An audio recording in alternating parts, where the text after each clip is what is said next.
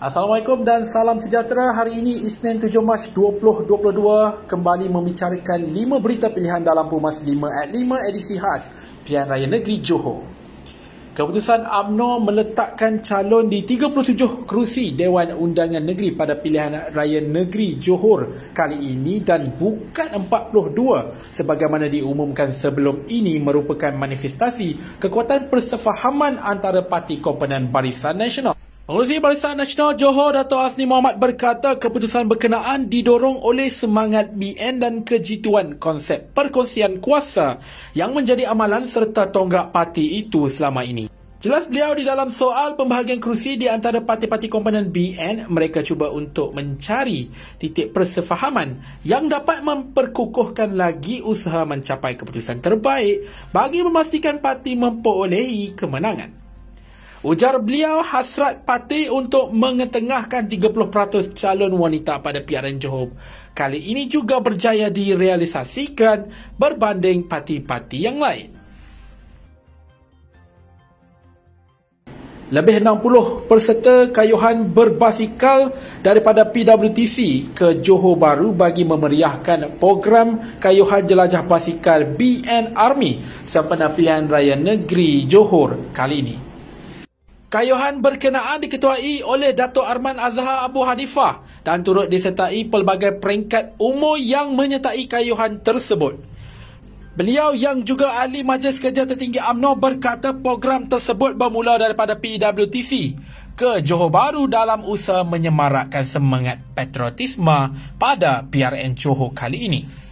Beliau yang juga Ketua AMNO bahagian Subang menjelaskan kayuhan tersebut bertujuan menunjukkan semangat setia kawan dan bersahabat menyatakan sokongan berbelah bagi terhadap AMNO dan BN di PRN Johor. Rakyat diingatkan untuk tidak lupa apa yang berlaku dalam negara selepas pilihan raya umum ke-14 yang lalu apabila Pakatan Harapan yang diagotai PPBM, PKR, DAP, Amanah membentuk kerajaan dan mengurus takbir negara. Sekerja tertinggi UMNO Datuk Seri Razali Ibrahim mengingatkan tindakan mereka yang pertama bukanlah dilaksanakan untuk kepentingan rakyat tetapi adalah untuk kepentingan diri. Ujar beliau rakyat mempunyai kuasa dan mandat malah rakyat ada pilihan sama ada untuk memilih parti mana yang terbaik untuk menentukan masa depan Johor. Beliau berkata demikian menerusi segmen FP Live UMNO online yang disiarkan malam tadi dengan tajuk Perjuangan Seribu Liku. Ikhtiar Barisan Nasional Johor mempunyai tarikan tersendiri yang mana bukan sahaja pada namanya malah apa yang ditawarkan untuk rakyat negeri Johor. Ahli Majlis Kerja Tertinggi UMNO Dato' Rais Yassin berkata rata-rata penduduk memuji tawaran berkenaan yang dianggap suatu yang terbaik. Sebilangannya pula memuji kerana dari segi namanya itu ikhtiar. Sudah cukup membuktikan betapa komitmen itu disertakan dengan sifat tawakal.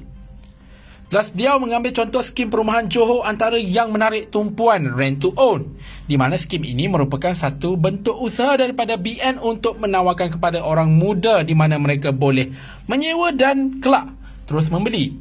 Ujar beliau dengan adanya kestabilan pelbagai perancangan baik dapat diterjemahkan serta dilaksanakan secara menyeluruh kepada seluruh rakyat Johor. Ramai pemimpin Barisan Nasional berpandangan berlaku perpecahan dalam Pakatan Harapan termasuk PKR sehinggakan calon Menteri Besar Johor masih tidak dapat diumumkan sehingga ke hari ini. Ahli Majlis Kerja Tertinggi UMNO Datuk Muhammad Razlan Muhammad Rafi'i berkata Perikatan Nasional dan Pejuang dilihat ketandusan ikon dalam kepimpinan mereka untuk diletakkan sebagai calon Menteri Besar. Beliau yang juga naib ketua AMNO bahagian sebutir berkata wujud pertemuan di antara pilihan calon menteri besar daripada lawan terutamanya dari segi calon PH dan PKR. Begitu juga dengan pejuang yang mungkin menamakan calon bidan terjun. Sementara itu, beliau turut mengulas mengenai ikhtiar BN Johor yang diumumkan baru-baru ini juga adalah suatu yang ideal dan adalah suatu yang Sementara itu, beliau turut mengulas mengenai ikhtiar BN Johor yang diumumkan baru-baru ini juga adalah suatu yang ideal dan bertepatan dengan kehendak rakyat Johor berbanding dengan manifesto ditapikan parti lawan.